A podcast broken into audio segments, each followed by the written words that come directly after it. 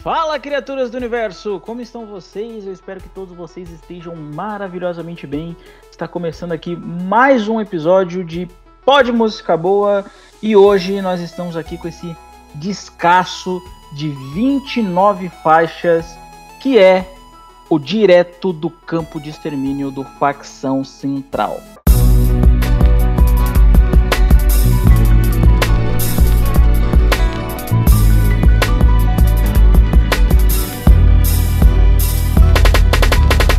Facção direto do campo de extermínio, testemunha da carnificina. Bem, eu estou aqui hoje com os meus amigos de sempre, que vocês já conhecem, né, há muito tempo, há vários episódios, que é o Luan. Firmeza, Luan? Firmeza, firmeza. Vamos falar sobre esse discal aí. E também estou aqui com o menino Davi, menino da Bahia. Como é que está você? Suave, meu bom, tudo tranquilo. Tô muito ansioso para falar desse episódio aí, onde o filho chora e a mãe não vê, né? E vamos que vamos. É, definiu bem. É um disco que o filho chora e a mãe não vê, porque é um disco muito difícil de fazer. Eu coloquei minha cara literalmente a tapa aqui, porque ele é muito difícil. Como eu já disse, são 29 faixas, fala sobre diversas coisas.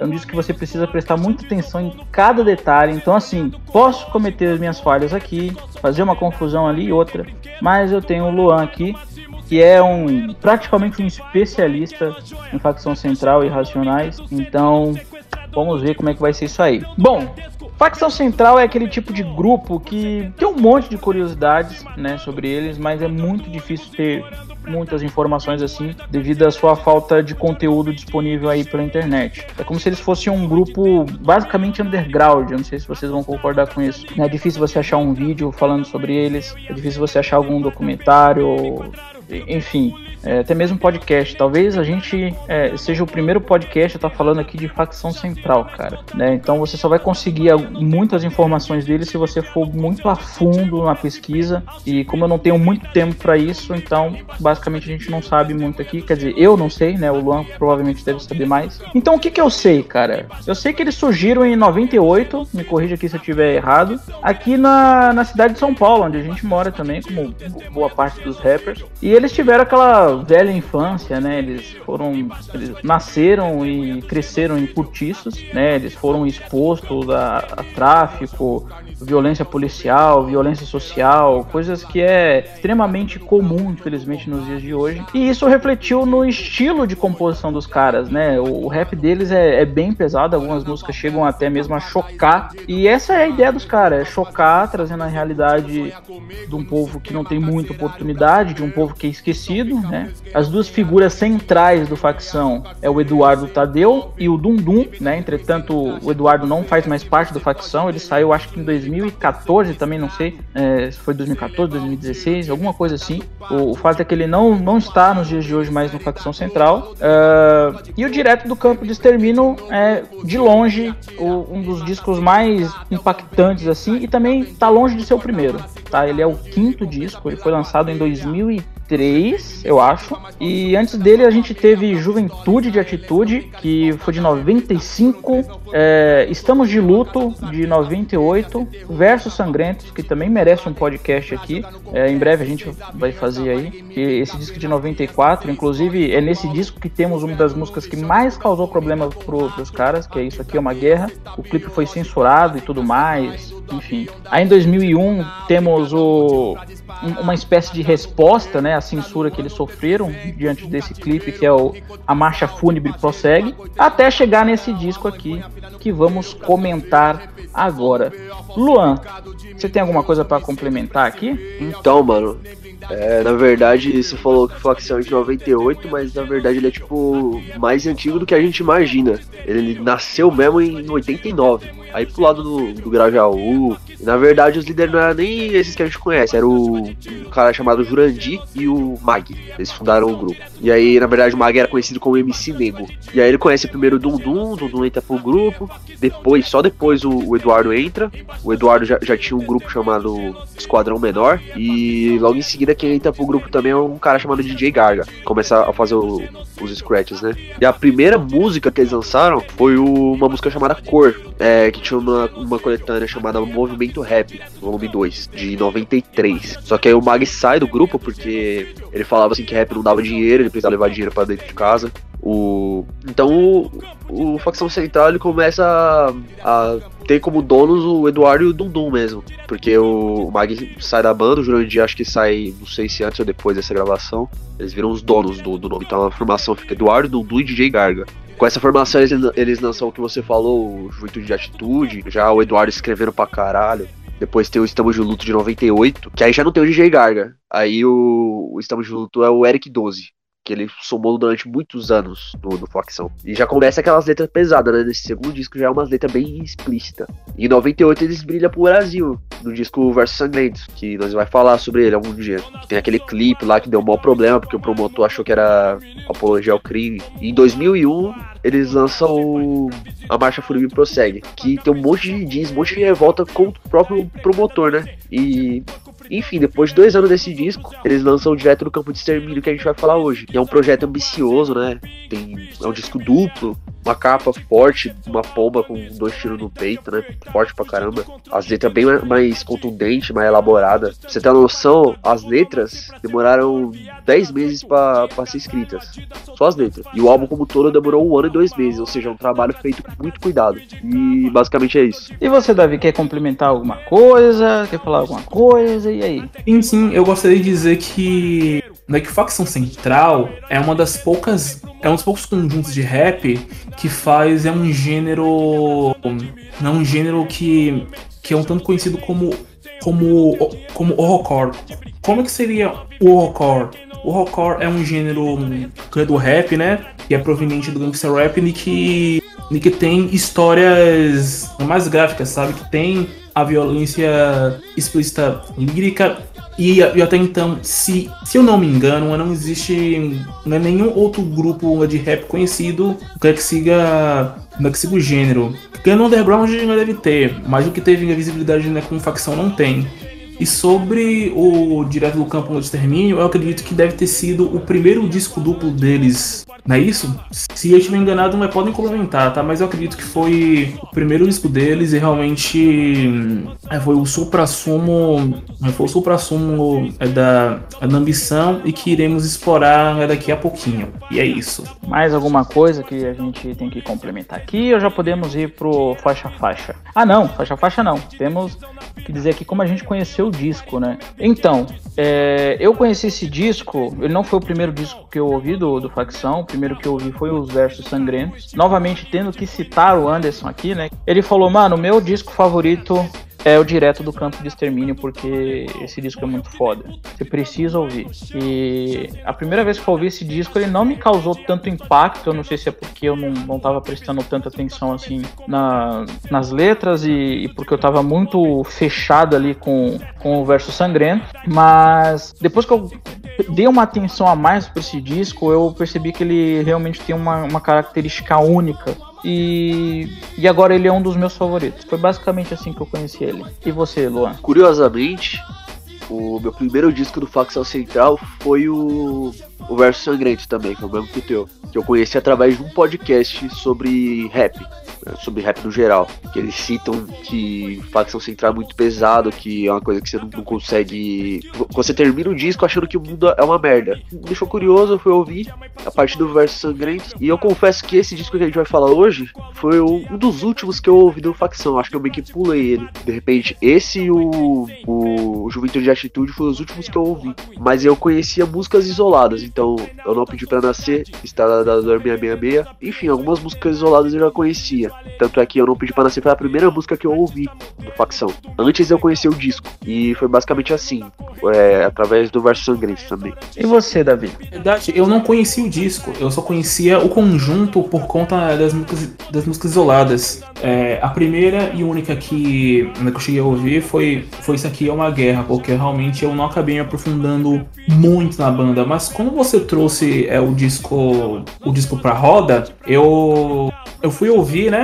E eu confesso que o impacto que ele gerou em mim foi foi foi de um certo foi de um certo desconforto, sabe? Mas depois de de passar pelo é, é pelo primeiro disco, o sentimento que você passa a ter é de que você é de que você se acostuma né, com a vibe daquele disco, sabe? É um disco que não foi feito para você, mas, mas se você quiser ouvir, você precisa sentir o drama do início ao fim. E realmente, realmente não foi o que eu senti, cara. Eu senti o drama e foi muito foda, velho. Pra mim foi uma experiência muito catártica. Bom, então agora eu acho que a gente podemos ir aí pro faixa faixa, certo? O disco ele abre com Chico Xavier do Gueto, que é basicamente um discurso do Eduardo, né? Ele já começa com aquela provocação, parece que ele não, não engoliu muito bem aquela censura ainda, né, do clipe. Ele já começa já falando: prepara as, as algemas, forma um inquérito, a gente tá chegando.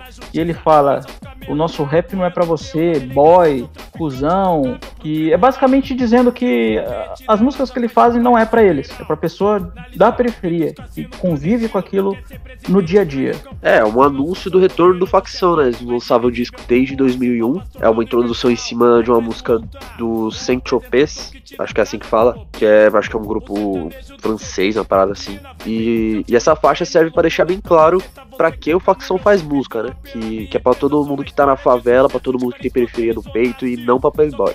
E o principal objetivo do grupo, como um todo, da ideologia do grupo, é mostrado quando ele fala injetar ódio no cérebro do conformado, informação no desinformado e autoestima no derrotado. Né? É para isso que o Facção veio e é uma excelente introdução. Essa faixa para mim, ela não é só uma introdução, ela é um cartão de visitas, tá ligado? Pro cara que tá ali e que não conhece Facção, ele, ele entender é de, que, é de que ele não precisa ouvir aquilo ali, mas que ele precisa ter coragem para encarar aquele trampo e, e você sente que eles não estão sendo irônicos em falar que, que aquilo não é feito para você. A pessoa que ouve aquilo de primeira, tem que entender que facção não foi feita para você. Mas se você quiser ficar até o fim, você que lide com isso. E que lide com esse com esse puta de um cartão de visitas. Aí depois, né, dessa introdução do disco, tá deixando bem, bem claro o que viria pela frente, eles nós temos a faixa Vozes sem Voz, que é basicamente depoimentos. Eu não sei se o próprio facção fez o depoimento, se é, sei lá, gravação de telejornal, coisa que eles costumam fazer bastante, né, para mostrar uma, uma, certa face da, da, da mídia e tal. É, então não sei. Eu sei que são depoimentos de moradores da periferia referentes a abusos policiais, né? O que, que a polícia faz? É, chega na casa das pessoas, entra de qualquer jeito, como se fosse qualquer ba um barraco qualquer, como se não tivesse família de bem ali, dá porrada inocente, mata inocente coisas que infelizmente é, é, é, recorrente até hoje, né? A gente vê meninos negros da periferia tomando tiro de polícia e nesse confronto de polícia e bandido, né? ou melhor, de bandido de farda e, bandido sem farda. E é um depoimento bem, bem pesado. Né? Inclusive, uma, uma, uma curiosidade dessa faixa aqui é que o último depoimento, que é o cara do Grajaú, ele tem a voz muito parecida do, com a do Capão. Eu gosto de zoar o Capão ainda com, com, referência a isso, que ele que gravou esse depoimento. E, enfim, o que, que vocês têm para dizer sobre isso? É, eu com quatro anos já tava gravando depoimento pro disco do Facção Central. Né? Como o próprio título já diz, essa música traz relato de pessoas que não têm voz. E, e é interessante perceber que não foi o, a, a mídia que deu voz para essas pessoas. Não foi o arrombado do Datena, não foi a Globo, foi o Facção Central. Facção da voz pra favela, não só falando da favela, mas também colocando os próprios favelados para falar no disco, contar o que a polícia faz quando ela chega lá. E basicamente a música é essa. O Luan já disse tudo, cara, mas eu só posso complementar que é que quem dá dando a voz ao, ao povo periférico são aqueles que a mídia condena, que seria a facção central, certo? E o, e o mais interessante de tudo é que é que isso também foi uma faixa sem precedentes. Eu nunca vi sequer outra faixa de rap nacional que que colete né, depoimentos de moradores periféricos contando como é basicamente a vida deles. Mas se tiver, vocês podem me complementar, tá bom? Muito bem. É, depois disso, a gente tem a faixa Aqui Ela Não Pode Voar, que é, um, é uma espécie de coral. É até difícil tentar entender essa música. É, ela não é cantada nem pelo, pelo Eduardo, nem pelo Dundum. Eu não sei quem canta essa música. Provavelmente alguém ali que andava com os caras. Mas é uma espécie de coral, fazendo uma espécie de. Como é que eu posso chamar? De analogia. É, tentando transformar pelo menos é o que eu entendi, tentando transformar uma coisa ruim é, numa coisa boa com uma espécie de ironia. Tipo, a, as nuvens são de gás lacrimogênicos e as gotas de chuva são balas de HK. É, tipo, é, é, meio que querendo dizer que na favela essas coisas que deveria que, que são ruins é, tentam trazer como se fosse alguma coisa boa ou se essa fosse a, a é difícil é difícil tentar decifrar essa música. Você sabe o que, ela quer passar, mas você não consegue explicar. Talvez o Luan consiga explicar melhor. Então, mano, essa música traz o José Arias, que até hoje ele faz os backing vocal do, do trabalho solo do Eduardo, né? E aqui é um dos melhores momentos dele, mano, porque ele tá soltando a voz, cantando do jeito que arrepia. E a letra ela remete diretamente à capa do CD, né? A, a pomba branca é um símbolo universal da paz e é uma paz que não chega na favela. A violência não deixa essa pomba voar em paz. Então, é, tudo que deveria ter de paz na favela não tem. O que a gente tem é bala de HK, é gás lacrimogênio, é a polícia chegando aqui e atirando à toa. E a música é essa: a, a paz na favela não existe. Complementando a fala do Luan, é basicamente isso, né? É sobre é sobre a ausência da paz daqui na favela. É, também funciona como se fosse é um aviso, né, que para para um determinado indivíduo que não pode passar por conta por conta dessa, conta dessa violência. Eu tenho para mim que aqui ela não pode voar é um dos exemplos do que seria o rap horrorcore, porque porque essa faixa ela descreve a violência a violência gráfica, ou seja, tem detalhes né, do que né, do que você imagina, é o que se passa, né, o que se passa na favela, né? E também, e também eu sinto que ela também tem uma pegada de soul rap, por, por conta por conta dos vocais, mas que também ela ela ela soa como se fosse uma espécie de paródia à música gospel é norte-americana, pelo modo como como os cantores gospel cantam, sabe? Então, então sim, é você vê tons de ironia, você vê né, relatos relatos de horror e você vê basicamente o retrato é do pessimismo né, na periferia. Muito bem, vocês conseguiram simplificar de uma maneira mais prática o que eu quis passar. Aí depois disso nós temos a faixa São Paulo Auschwitz, ou SP Auschwitz, que é uma música basicamente sobre direitos humanos, né? E Auschwitz é, era um campo de concentração que existia na Polônia, né, que na época era, era anexada na Alemanha pelos nazistas. E, e, é, e é isso, sobre direitos humanos, é tanto que a música começa com o depoimento de uma mãe falando é, em plantos, né, chorando porque perdeu o filho. O filho era, era um filho planejado, era um filho querido, era um filho que não dava problema, e ele foi mais uma vítima dessa, dessa guerra que existe né, entre policiais e a favela, a periferia, né? E aí o, o Dundum ele começa puxando muitas coisas, né? Como se ele fosse uma voz sobrevivente dentro do campo de, de extermínio. É, ele fala que presencia é, chuva de tiros. Ele fala também sobre é, ele apoiar a mina dele fazer aborto, porque ele não quer mais, um, mais uma criança na rua sendo olhado com nojo, vendendo col no, no farol. E também corre o risco dessa criança acabar entrando para a vida do crime, morrendo na mão de um policial. É, é isso. Tem mais alguma coisa para complementar aí, Luan? Mano, São Paulo Auschwitz brasileira, né? A, a, base dessa música é Something in Me do Norman Fields. E o interessante dessa música é que para fazer eles eles pegaram o beat, né? Eles aceleram a música e aumenta a bateria, né? Coloca a bateria mais alta. E como você falou, né? A música começa com um depoimento de uma mãe que teve o filho assassinado pela polícia. E depois a gente ouve uma jornalista falando que os direitos humanos para quem vive na favela é uma grande piada. E é, uma coisa que só tem na teoria. E, e aqui é uma clara comparação com o título do próprio álbum.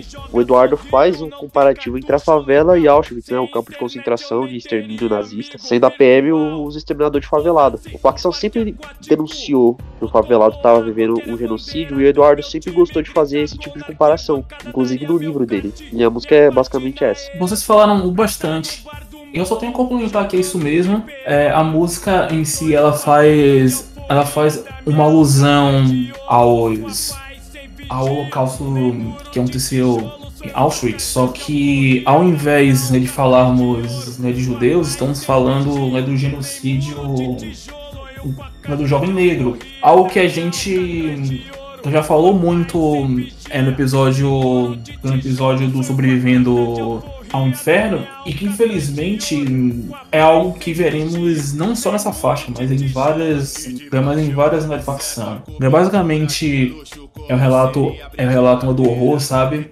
Faz com que você pinta é o seu estômago revirar porque porque você sendo filho você você é incapaz de sentir a dor da mãe, que da mãe que tem que enterrar o próprio filho. Imagina a mãe que tem que enterrar o próprio filho que foi morto por conta de uma brutalidade policial, cara. É algo que faz você refletir muito, que faz com que você sinta muito, mas muito mal, velho. E é basicamente isso. Bom, depois dessa faixa nós temos O Menino do Morro, que é uma música que fala sobre basicamente um, um jovem né, que acabou se tornando um bandido muito respeitado e agora ele é visto como uma, uma figura de respeito, né, porque as outras crianças que crescem no morro vê ali aquele cara é, tendo as coisas, é, tendo, tendo minas atrás dele, tendo, tendo dinheiro, ele sendo respeitado, ele é o exemplo mais próximo que ele vai ter. Então, é uma música que fala basicamente sobre isso. Eu não tenho muito mais o que acrescentar sobre essa música.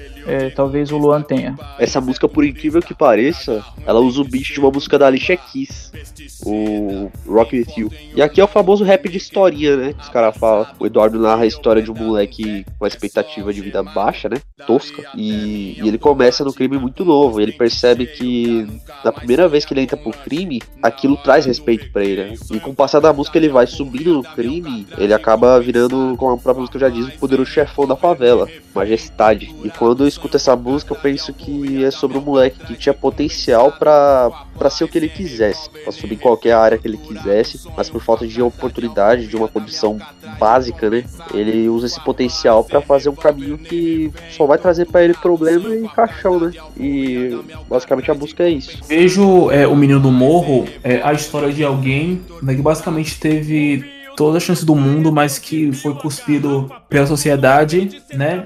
Viu, viu no tráfico e na, e na hierarquia é um modo é um modo de ser alguém respeitado, né? Como vocês já falaram, né?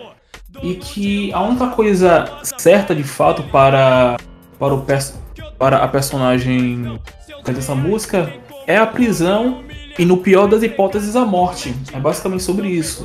É sobre alguém que foi cuspido pela sociedade, achou um, achou um meio em que, em que seria aceitado e que seria respeitado e que, e que por fim acabaria morto. É alguém que praticamente nasceu morto aos olhos da sociedade. Muito bem. Então, a próxima música é uma música muito boa mas ela é uma música. Talvez ela seja tão inteligente que também tenha uma grande dificuldade de, de, interpre, de interpretar essa música. Eu entendo perfeitamente o que, é que ela passa, mas é muito, muito complexo de explicar. Que é Hoje Deus anda de blindado. É, o refrão dessa música, talvez ela, ela queira dizer. Ah, eu não sei. Realmente eu não sei. Porque assim, ele fala: hoje Deus anda de blindado, cercado e protegido por 10 anos de armado. Talvez ele queira dizer que nem Deus está protegido diante, diante do homem, né, diante da violência. E aí ele termina falando: a, a, pomba, a pomba branca tem dois tiros no peito. Talvez seja aquela outra analogia da música que a gente acabou de falar sobre não ter paz onde deveria ter. Certo, essa música, o, o beat dela é é Roads do Party Shade, acho que é assim o nome da, da banda. E o nome e o refrão da música é uma alusão a outra música do Pavilhão 9, que o nome é Se Deus Vier, que ele vem armado. E a música já começa na pedrada, né? É o Eduardo criticando a burguesia, que pede pena de morte, prisão perpétua, e acredita que isso vai resolver. Mas acontece que a polícia é corrupta e a tortura da polícia também vai continuar aí se tiver pena de morte. Não vai mudar nada. E faz uma crítica também ao armamento, porque ele entende que só a burguesia ganha alguma coisa com papel armada. Quando ele fala, cada bala do defunto, o boy sai no lucro. E não só sai no lucro, como também até o ladrão pobre sai mais prejudicado do que o burguês. Porque ele rouba com uma caneta. E aí ele vai lá e sai ileso.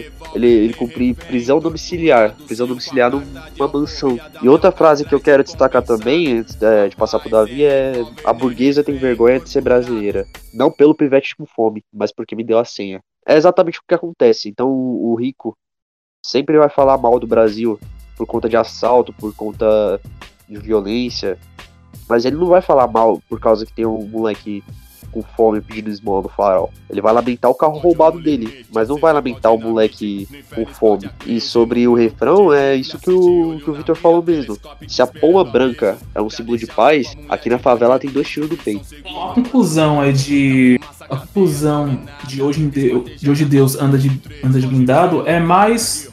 É mais uma crítica à elite do atraso, né? Mais uma vez a gente. Algo que a gente também já discutiu no Sobrevivendo no Inferno e que sempre tem esse reverb, né? A elite do atraso aquela que que acha que a pena de morte resolveria tudo, que, que faz questão de ignorar a corrupção policial.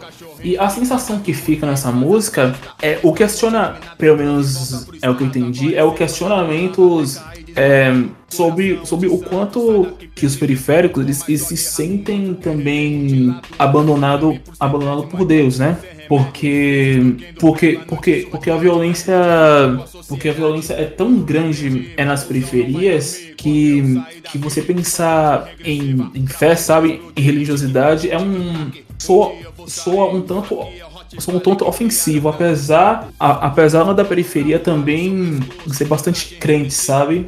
Então eu sinto que a música traz um clima né, de que Deus abandonou a todos nós. Como eu disse, também faz a crítica a a, a elite do atraso. E assim a gente segue a vida, né? Sempre criticando a, a elite do atraso. A elite do atraso continua, é como sempre, atrasando a todos os demais brasileiros. E é isso aí. E agora nós temos a música Alcatraz, que é uma música que traz perspectiva de vida de duas crianças com situações financeiras diferentes. Enquanto o Eduardo faz a perspectiva de uma criança rica que nasceu em berço de ouro. Né? Ele fala até na, na música que o pai dele tem vinhos que dá para pagar mais de 12 é, cesta básica para as crianças que passam fome. É, ou melhor, vinhos que custam mais de 12 caixas de, de cesta básica para as crianças que passam fome. Enquanto o Dundum, ele representa a criança que não tem uma situação de vida muito boa, que pô, pode brincar de bola na rua, que é algo que a criança rica queria, né? Inclusive o Eduardo fala, não, não tem graça jogar bola, quebrar o vidraço da vizinha, não tem a menor graça, tipo, coisa que uma criança que vive na rua, jogando bola na rua, presencia, tem aquela adrenalina de tomar bronca do, do pai. Então são, tipo, é meio que um querendo viver a vida do outro ali de maneiras, é, de maneiras meio que utópicas, eu digo assim, porque enquanto um quer ter coisas na geladeira, o outro tem, e o outro quer jogar bola na rua e o outro tem. É, enfim, são crianças que basicamente não, não, não, não tem como conviver juntas por conta do distanciamento da classe social. É basicamente isso. Alcatraz, né, pra quem não sabe, foi uma das prisões mais famosas do mundo, né? Ela fica na Baía de São Francisco e já teve ladrão famoso lá pra caramba. Tipo, Al Capone ficou preso lá. E nesse som, Eduardo interpreta um moleque que tem os pais ausentes, né? Um moleque rico. E o pai trampa muito. A mãe também só quer saber de, de comprar roupa, fazer coisa de madame. E paralelo a isso tem o Dudu, que faz a, as coisas de moleque da favela. Ele é moleque da favela como tantos outros. Que apanha do pai, tem uma, uma mãe que não liga para ele também. E os dois estão numa prisão. Por mais que os problemas sociais sejam diferentes, os dois, em certo momento, eles estão numa prisão. E é interessante pensar que o filho do, do Playboy, às vezes, ele desejaria ser da favela. Não porque ele sabe o que é da favela, o que é a favela, mas porque ele vê os moleques lá se divertindo com pouco e ele gostaria de ter aquilo para ele. Enquanto o moleque pobre, favelado, ele vai crescer e ele vai crescer um ódio do, da playboyzada. Se pá, ele vai crescer e vai querer virar assaltante. Isso pode acontecer, porque ele vê o, o moleque que tem tudo, a mesma idade que ele, não fez mais nada demais, não é mais inteligente, não, não tem nada mais que ele, só que é mais rico enquanto o outro tá passando fome. E isso gera um ódio. Então eu acho que a música fala sobre isso. Traz, ela traz uma reflexão sobre, sobre os privilégios. E, e, como, e como vocês já falaram, né? Mas também o que fica a, a reflexão é sobre os dois garotos da música que eles são. É, que eles têm uma classe social é, completamente oposta, mas eles têm uma certa, uma certa similaridade entre as coisas. É, é como vocês falaram, são dois garotos de classes opostas que vivem é, numa, é numa, certa, é numa certa prisão. O Luan também falou da, é, da questão sobre sobre, é, sobre o garoto da periferia ele entrar, entrar para a marginalidade e acabar roubando uma Playboy, eu acredito que, que é basicamente para tomar para tomar algo para tomar algo que ele teve, sabe? Algo que ele não teve a oportunidade de ter e que infelizmente ele ele acabaria tomando para que ele pudesse ter aquele sentimento de que ele também pode, sabe? Não importa os meios, mas, mas ele também pode ter é de, é de uma certa forma. Mas em resumo, a, a música é basicamente sobre isso, é sobre a reflexão dos privilégios que, que a classe que a classe mais rica tem e também e, e também sobre e também, também sobre aquilo que falta para para o menino periférico para que ele não siga é, determinados caminhos como este. É basicamente sobre é sobre né, privilégio. Beleza. Então a próxima música agora é Quando Eu Sair Daqui, que é uma música que, no meu entendimento, fala sobre o quanto a violência, o quanto a agressão é, não, não, resolve absolutamente nada, ela só cria monstros, né? Tanto que o, essa música é cantada pelo Dum Dum, ele fala Aqui é um Hot Valley que criaram dando soco, um monstro pronto para voar no seu pescoço. Que é basicamente uma, uma, uma, das realidades também. Muita gente acha que é, bater, é, espancar, torturar vai resolver alguma coisa, quando na verdade você só vai estar gerando mais ódio. É também é uma das músicas que eu mais gosto, que eu mais gosto, mas ela é muito objetiva no, no que diz. Realmente, essa música é foda. Ele é tratado que educação do criminoso, ou seja, dele voltar para a sociedade como um cidadão, ele sai de lá 100 vezes pior do que ele entrou. E o refrão indica que ele vai descontar todo o seu ódio na sociedade, principalmente na burguesia, como uma forma de vingança. Então ele fala, boy cuzão, não vai ter vez quando eu sair daqui, acho que é isso que ele fala, baita música, uma das melhores. Exatamente. É, quando eu sair daqui, fala muito sobre a falha no quesito da ressocialização, mostra que o camarada que tá ali preso, na verdade, ele não se regenerou, ele vai sair cada vez pior, ele vai sair sedento a fim de a fim de descontar toda a sua ira, toda toda a sua raiva na elite burguesa, a famosa elite do atraso. E vocês já falam tanto que eu não tenho mais nada para complementar, velho. É basicamente isso. E a música é foda não só em batida, mas também na lírica. E, e, eu acredito que ela merecia, que ela merecia ser mais valorizada, sabe? As pessoas deveriam pegar essa música como uma maneira de reflexão e não como uma forma de apologia, porque o rap no geral, ele, ele é um documento da realidade. E, e agradando ou desagradando, aquilo ali é da de muitos detentos. É o cara que. É o cara que toma uma porrada e nego acha que quando ele sair, ele vai. Ele vai sair como. Ele vai sair como bicho adestrado. Não é nem bicho quando apanha e quando, e quando ele consegue. Quando ele consegue fugir do cativeiro, ele, ele é o mesmo, sabe? Ele. O animal. O animal ele ataca, ele ataca instintivamente. E se e se tratarem da violência, só vai piorar, velho. É basicamente sobre isso. Sobre, sobre essa negligência do sistema carcerário e sobre o quanto que a, o quanto, o quanto que a violência só, só atrai mais violência, o quanto que o ódio só atrai mais ódio. E é basicamente isso. Muito bom, muito bom, muito bom. Agora a gente vai para uma outra música que também é muito pancada, que é Conversando com os Mortos. Diz o seu cachimbo aceso, você mesmo imprimiu o santinho com a sua foto. Infelizmente é facção conversando com os mortos. Essa música ela começa com um depoimento pesado, muito pesado de uma criança, falando como o pai dela foi morto e por si só já por ser uma criança falando como ela presenciou o pai dela sendo morto e enfim ela meio que detalhando tudo já é uma coisa bem bem tensa, né? Imagina uma criança na periferia vendo seu pai sendo morto, vendo um policial matando seu pai. Eu acredito que foi um policial. Acredito não, é um policial, óbvio, que matou o seu pai.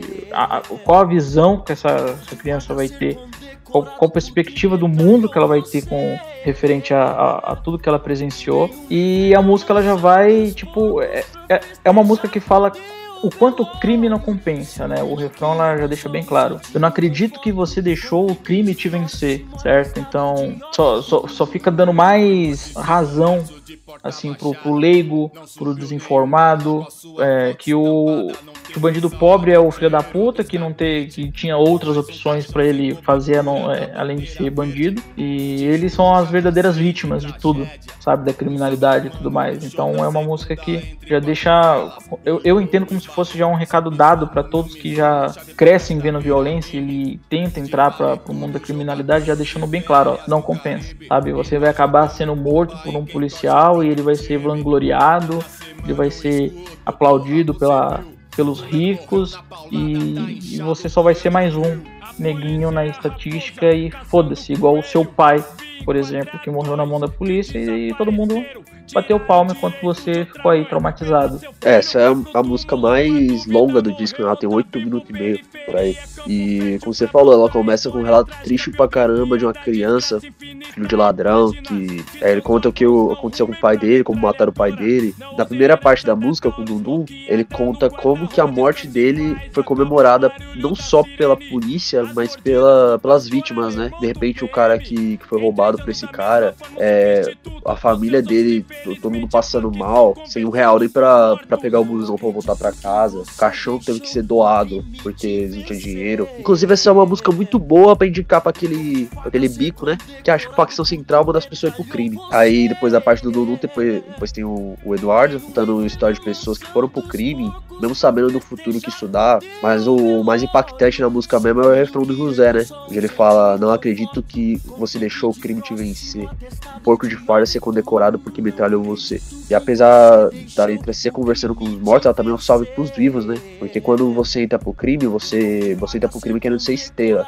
Você não vai ser estrela, você vai ser no máximo uma medalha no peito de um gambé que vai festejar o teu velório, mano. Enquanto o teu filho vai dar, é, como fala na música, né? Vai dar um santinho com a tua foto. Então, a facção central mandando esses manos acordar pra vida. A música é isso, eu gosto bastante. Então. Engraçado como são as coisas, né, velho? É nego diz que o rap incita o crime, mas conversando com os mortos, cara, é basicamente o contrário, velho. Pra você ver que, que é um relato de quanto que o crime não compensa, sabe? E também, e também mostra é, como, como a elite e o brasileiro médio reage, reage à morte de a morte de um criminoso, né? Vamos dizer, quando, quando eu ouvi o relato, o relato desse menino, eu não sei se é real, mas se for, ainda assim só pior as coisas, eu senti, eu senti um revirar de estômago tão grande, cara, que, que deu até uma certa tristeza, sabe? Deu uma angústia, sabe? Sabe, mas, mas no final foi bom sentir essa angústia, porque eu acredito que o objetivo desse, desse álbum é realmente causar angústia nas pessoas, velho. Mas é basicamente sobre isso. A música, ela reflete basicamente como a elite reage reage à morte de um bandido da periferia, né? O que, o que, o que, o que infelizmente é, é um senso comum. Mostra mais mais do que nunca. São oito minutos falando para você que acha que acha que o crime vai fazer o, o cabo assumir na vida, né? Que o crime não compensa. Que o cara que o cara tem dois caminhos: a prisão e no caso dessa música a morte. Basicamente sobre isso, velho. Não tem o que dizer. É, o, o crime não compensa. E quem diz que o rap incita ao crime, ou não ouviu essa música, ou ouviu ou tá sendo desonesto, porque a música tá muito clara, por sinal, é uma puta música, uma puta narrativa uma puta lírica, sem mais. É, é só corrigindo o Davi aqui, quem acha que rap induz a criminalidade, ou não ouviu essa música, ou é do MBL. Mas vamos lá. A... Aí a próxima morte. A próxima morte. Eita. A próxima música é. Que não é, na verdade, uma música, é um depoimento, né? que é Reflexões do Corredor da Morte, que é um depoimento recitado pelo Dundum, que é basicamente sobre desigualdade e violência. Não tem muito o que dizer sobre isso, a não ser que o Luan tenha alguma coisa, tenha pegado alguma coisa desse depoimento aí e complemente mais. Ah, mano, Reflexões do Corredor da Morte é um interlúdio. É o Dundum falando sobre como o sistema capitalista sempre vai resultar em desigualdade social. Não existe capitalismo sem desigualdade social. E a luta de classe é um, não é uma coisa do pobre ter inveja do rico. Não é inveja. É o Dudum fala até.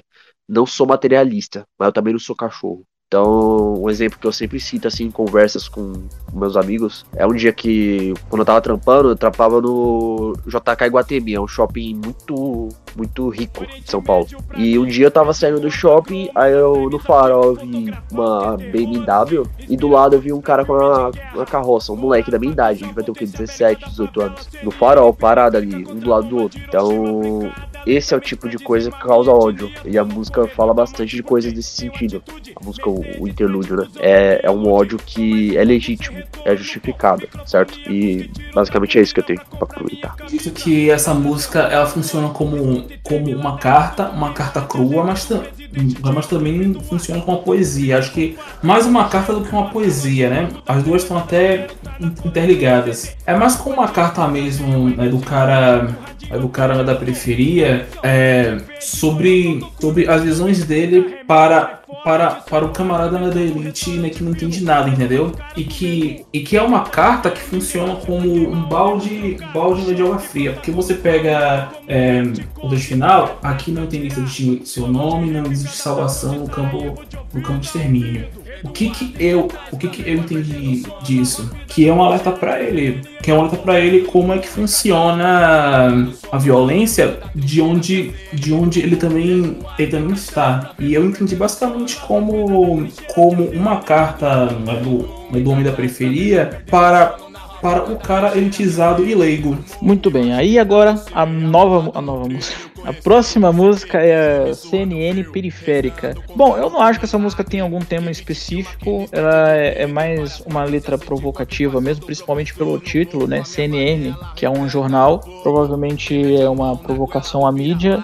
E é isso, não tem um tema. É, essas músicas que são cantadas pelo, pelo Eduardo, elas são muito complexas, porque elas falam de muitas coisas em, uma fração de segundo. Uma, uma hora ele tá falando uma coisa, daqui a pouco ele já consegue puxar esse assunto pro próximo assunto. E essa música é uma dessas várias que possui aqui, principalmente depois na parte 2 do disco. É, ele começa falando que, que o Oriente Médio Pra ele é como jogar War. Aí ele desafia a Times pra vir na favela e ver o que é violência de verdade. O Eduardo sempre faz esse tipo de paralelo. No, no livro, inclusive, ele, ele pega, tipo, várias guerras que acontecem no mundo e compara com, por exemplo, o número de mortos de uma guerra do, do Iraque com o, o número de mortos da favela. E porque, mano, a violência, a, a guerra que, que se passa em São Paulo, Rio de Janeiro, é uma guerra não declarada. E por ela não ser declarada, a gente não percebe ela, a gente acha comum. E é o Eduardo e o Dudu representando como se fosse o jornal da favela, né? Enquanto a Playboyzada tem os Luiz Bate da vida para representar o jornalismo deles, a gente tem o Facção, que é a série do Morro. Dundum em cartaz pra ver boy perdendo sono na vida da trincheira, que é a CNN do Morro.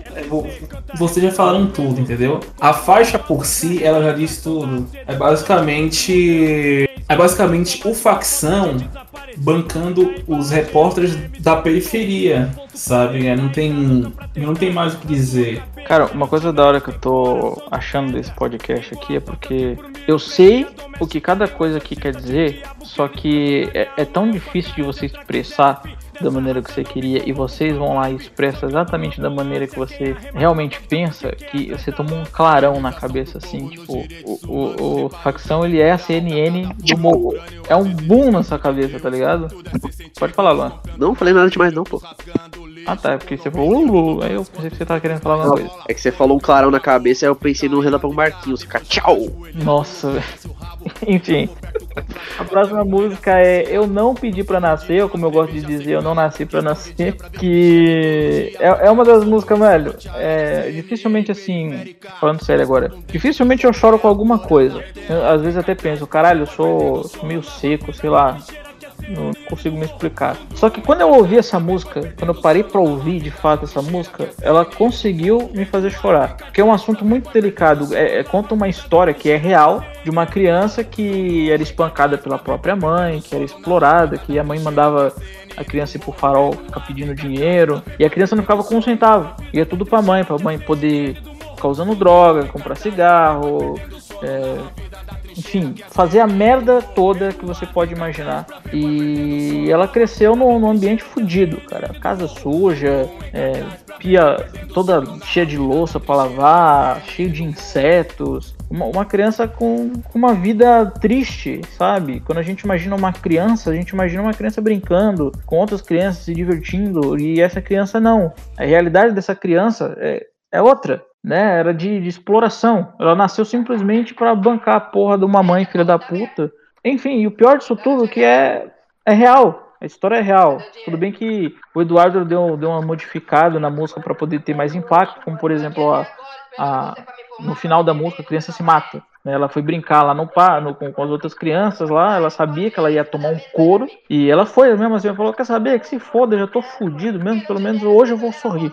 Hoje eu vou ter um divertimento na minha vida. Não vou ter essa vida de merda que eu, que eu tenho. E foi brincar. E dito feito. Brincou, tomou um cacete da mãe. A criança cansou. Ela foi, pegou uma arma, porque aparentemente a mãe dele era garota de programa pro, pro, pra bandido. Então os bandidos meio que guardavam armas lá. Então essa criança pegou uma Glock e ela mesma se matou, né? Porque ela não, não aguentava mais aquilo, essa tortura, que ele era espetado com, com faca. Era um. Mano, um show de horror, uma música triste, né? Inclusive eu vi alguns reacts no, no YouTube de alguns gringos reagindo a essa música e todos eles ficaram extremamente impactados. O clipe também dessa música é muito inteligente. Não tem nada demais, é só uma favela, assim, uma, uma espécie de drone voando sobre a favela. Um clipe preto e branco. E, e o legal é que quando ele fala de alguma coisa boa, o clipe fica a cores. Quando ele fala obrigado, meu Deus, por esse dia de sorriso, o clipe fica branco. E quando ele volta a falar de coisa ruim, o clipe fica preto e branco. É, é uma música que, velho, se você não chora ouvindo, você já morreu por dentro, cara. Essa é uma música interessante de nós falar da, da história por trás dela porque tem o Pulga do ABC, né? Ele é um rapper, a gente já comentou sobre ele no podcast passado, né? Que ele aparece na música Mágico de Oz do Racionais, que é uma puta música. E ele um dia chegou no Eduardo pedindo uma música, é, pedindo pra escrever uma música baseada na vida dele, contando, né? A vivência dele. Aí rapidão o Eduardo escreveu. Segundo o próprio Eduardo, a letra tava pronta em 40 minutos. Mas por algum motivo o Pulga não gravou. Originalmente era, era pro Pulga do ABC gravar a música. E é aquela música que se você tá ouvindo pela primeira vez, o negócio é uma facada na garganta. Creio eu que a, que a música é quase 100% verídica. Acho que o, a única coisa alterada foi o final, né? Que o Pulga tá vivo até hoje e na música o moleque se mata. E, e a decisão dos manos de colocar um coro de crianças é, cantando no refrão, ao invés de colocar o, sei lá, o José para cantar, muito acertado. Essa música é braba demais. Tem, tem até curta-metragem baseado nela. Nossa, cara, essa do curta-metragem eu, eu, eu não sabia. Ela deve ser muito foda, velho. Eu vou procurar pra assistir depois. Mas enfim, né? Eu não pedi pra nascer, cara. Ela é uma música tão, tão, tão, tão pesada, sabe? Tão trágica. Você sente a tragédia dessa música do início ao fim. Ela tem um gatilho emocional muito forte. E esse gatilho emocional aumenta quando você ouve o coro de crianças cantando. Eu, eu juro por Deus que essa música me deu uma dor muito grande, sabe? Foi aquela. Foi realmente aquela facada psicológica. E se você ouve essa música e não consegue esboçar nenhum sentimento de empatia, infelizmente, cara, você morreu por dentro. Falta só te enterrar, te cremar e os caralho a quatro, mano. Porque Eu Não Pedi Pra Nascer é uma das músicas mais fodas né, desse disco. E também eu considero ela como um dos exemplos né, de horrorcore por conta né, da descrição da violência explícita por tudo que a criança passa. Inclusive o final, né, velho? O final, o final que a criança, que a criança se mata, foi, foi o supra-sumo disso tudo. Isso, isso também me lembrou uma música do, do Notorious B.I.G. chamada Suicidal Thoughts, que é do primeiro disco Ready to Die. Eu, eu acredito que a temática que, que que a temática não seja tão similar, mas as duas músicas elas falam do suicídio e ambos e ambos e ambos os finais o personagem ele comete suicídio. Mano, é, antes do Victor passar para a próxima música, eu só queria é, falar uma coisa que eu esqueci. O, o, o, beat dessa música também vale a pena destacar. É uma música da Valerie Carter, que é Old Child. Muito boa é essa música. Muito e, bom. Só queria e que também isso. E que também é é, na verdade, essa versão é um cover da versão original da banda né, que fugiu o nome, mas, cara, essa batida do o Child da Valerie foi também também foi uma escolha muito acertada. O sample e a batida né, deram, deram um match perfeito e acho que também ele, ele, ele complementa o gatilho emocional que o ouvinte ele, ele vai ter. É, que mostra que o, o, os rappers, eles são muito inteligentes, porque não é só você fazer uma letra, você tem que ter um conhecimento musical também, né? Porque, tipo, se eu fosse um rapper, eu, eu ia queimar muito a cabeça pra escolher um sample, velho. Pra poder fazer uma música assim, tipo, os caras conheciam uma música dessa para fazer um sample, para fazer uma música, melhor dizendo, é, é, é do caralho, velho. É, lembrando que grande parte da produção e é, a parte de fazer beat é muito em função do Eric 12, né? Que a gente às vezes esquece, a gente lembra muito do Eduardo e do Dundum, mas o Eric 12 ele apesar de ter tido umas ideias aí que não é o caso de comentar, ele foi muito importante para esses discos clássicos do Facção. Depois eu vou querer saber dessa fita aí, Mas Beleza. agora a gente, a gente vai para a próxima música que eu, eu realmente vou passar a explicação porque foi difícil para compreender. E olha que eu voltei várias vezes. Eu vou simplesmente passar a explicação, talvez eu vou ter um, um lampejo de ah, que é quando eu compreendo, quando a ficha cai, que é a música 765 Motivos para Morrer. Eu vou passar a explicação, vou deixar com o lance daí, porque como eu já disse aqui. Aí quando eu termino de falar, você fala, ah, eu já sabia. tipo isso. Não, mano, mas essa música é. Essa música é o facção falando pro moleque que tá na ilusão. Então aqui ele faz questão de falar todos os, os, benefícios que o moleque, quem tá pro crime, ele acha que ele vai ter, só que na verdade ele não vai. Então é uma facção esfregando na cara poucos caminhos que essa vida leva e, e basicamente é isso. Tipo, é o tema clássico do, do facção. Ah, é pra você ver, né, mano? Mais uma música para refutar quem realmente acredita que o rap que o rap incita ao crime. Sem palavras, sem comentários. Então, eu, eu tinha uma noção que era mais ou menos uma coisa tipo do crime não compensa, mas é, é realmente foi, foi uma música muito difícil para me compreender. E, e não, Luan, te refutei. Não tive o ah da ficha caindo como você imaginou. Então a gente pode ir para a próxima música que é No Trilho do Vale da Sombra, que é é mais uma música tipo Isso Aqui é uma Guerra, né? Uma letra pesada, que é fácil, fácil de qualquer pessoa, qualquer idiota taxar como uma apologia ao crime. Mas é basicamente contando como é que funciona a criminalidade, como é que funciona o sistema né? Mais uma dessas músicas padrões facção central cantada pelo Eduardo. É, a música começa com o eu lírico, né? O personagem, provavelmente um trabalhador comum, ele consegue uma oportunidade de ir pro crime. E ele vai, ele aceita. Mais tarde na música a gente vai descobrir que é um mano que não teve escola, porque nem tinha escola onde ele morava. Com sete anos ele tava trampando já para ajudar a sustentar a goma dele. Descobre que ele passeava com um cachorro de madame para conseguir uns trocados. Mas o, o, bagulho é o seguinte: ele cansou dessa vida. Tá ligado? O sistema é implacável. Ele, ele te trata como animal de uma forma que, para muitos, um prato de comida é sonho de consumo. Enquanto tem outros que tem conta milionária na Suíça. Então, ele mostra o que leva a pessoa pro crime. Então, é muito fácil, às vezes, a sociedade julgar um cara que, sei lá, rouba. Ninguém tá falando que roubar é certo, mas deixa uma pessoa sem comida para você ver. E, e, outra, deixa a pessoa sem comida, às vezes no centro da cidade olhando uma pessoa passando com a Lamborghini. Às vezes o cara com uma calça que vale, sei lá, que a mãe do moleque não, não ganha no mês o valor de uma calça que o Playboy tá usando. Então, a música fala a causa e a consequência disso. É o que. Essa é a tecla que eu vou sempre bater, mano. É o relato. É o relato não é da realidade, entendeu? Não tem muito o que falar, é basicamente sobre isso mesmo. Sobre. Sobre o quanto, sobre o quanto o sistema e o Estado eles são negligentes com pessoas, né, com pessoas periféricas, o quanto a causa e a consequência e, e funciona também como como um conselho para, para quem acha que quem tá no crime é o mesmo que você fazer uma prova de, multi, de múltipla escolha, porque o julgamento é fácil, mano. É muito fácil você julgar. Agora, agora você entender a história do cidadão, entender é, o tanto da miséria que ele viveu, quanto, o quanto da cuspida na cara que a, que a sociedade deu nele, isso aí, isso aí, isso aí ninguém entende. Isso aí serve como mais um aviso, tá ligado? Para você, para você não julgar e antes de tudo procurar sempre entender as razões para para motivos tão trágicos como este. Muito bem. Aí a próxima música é O Homem Estragou Tudo.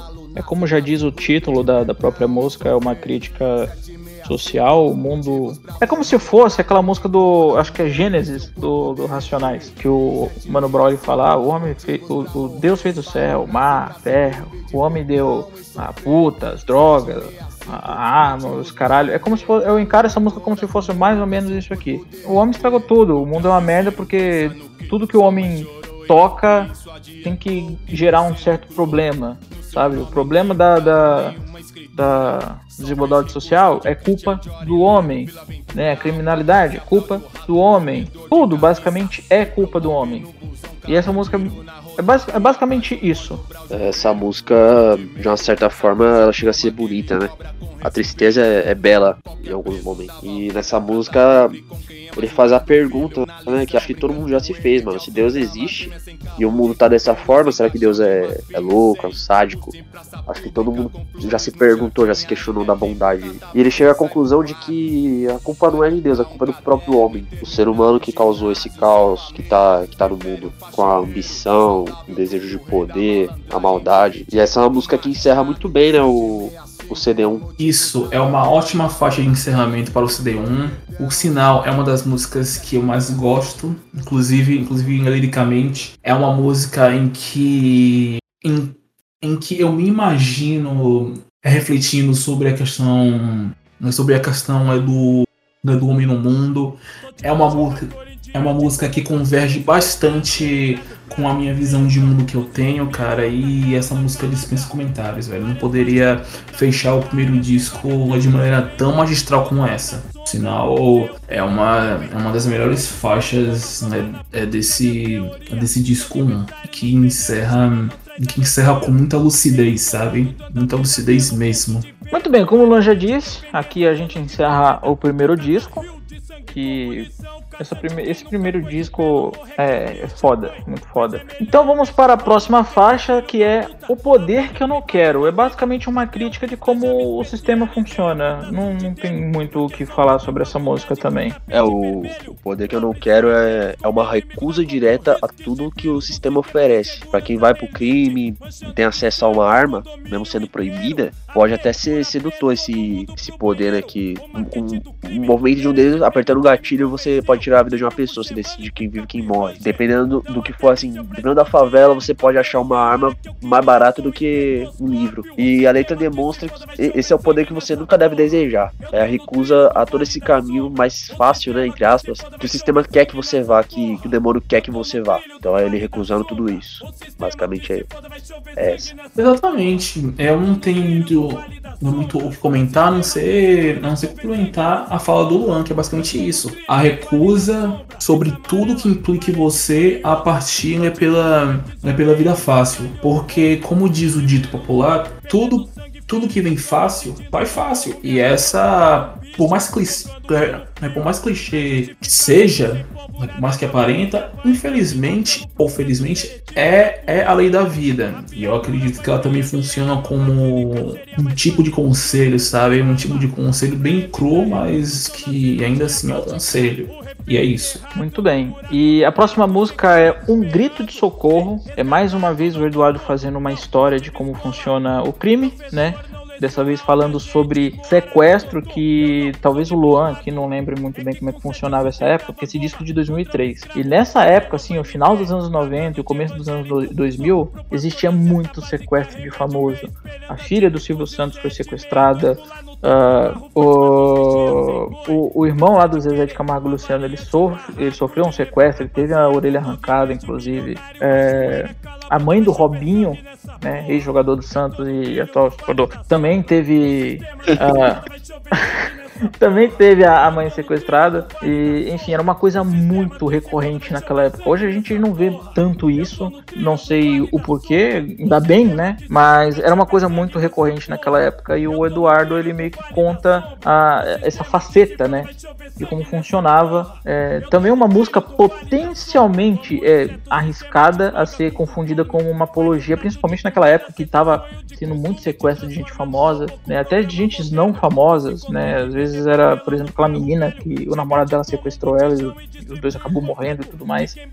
Um caso muito famoso na televisão. É, e a própria mídia também fazia um espetáculo do caralho em cima daquilo. Era o Gugu, um programa de entretenimento, um dia de domingo, parando todo o entretenimento para falar, pra fazer cobertura completa ali, como se fosse um jornal criminalista e, e, e os caralhos. Eu acho que é, é uma música que remete a mais ou menos o, o que acontecia naquela época. É, uma ótima narração de um sequestro de um filho de Playboy, né? E a música começa com o planejamento, né? Do, é, eles seguindo a família e ela termina nas últimas consequências. E não tem uma mensagem social tão, tão evidente. Acho que a, a parte que tem uma mensagem social é quando ele fala: se pá de visão anti sequestro tá no caso, pra boy vem até o governador de quatro. Qualquer pessoa minimamente informada sabe que a polícia do estado, a PM, ela dá prioridade para qualquer coisa que a burguesia precisar. É prioridade. No mais, é uma música que você consegue ouvir com os olhos fechados e você consegue imaginar as cenas que o Eduardo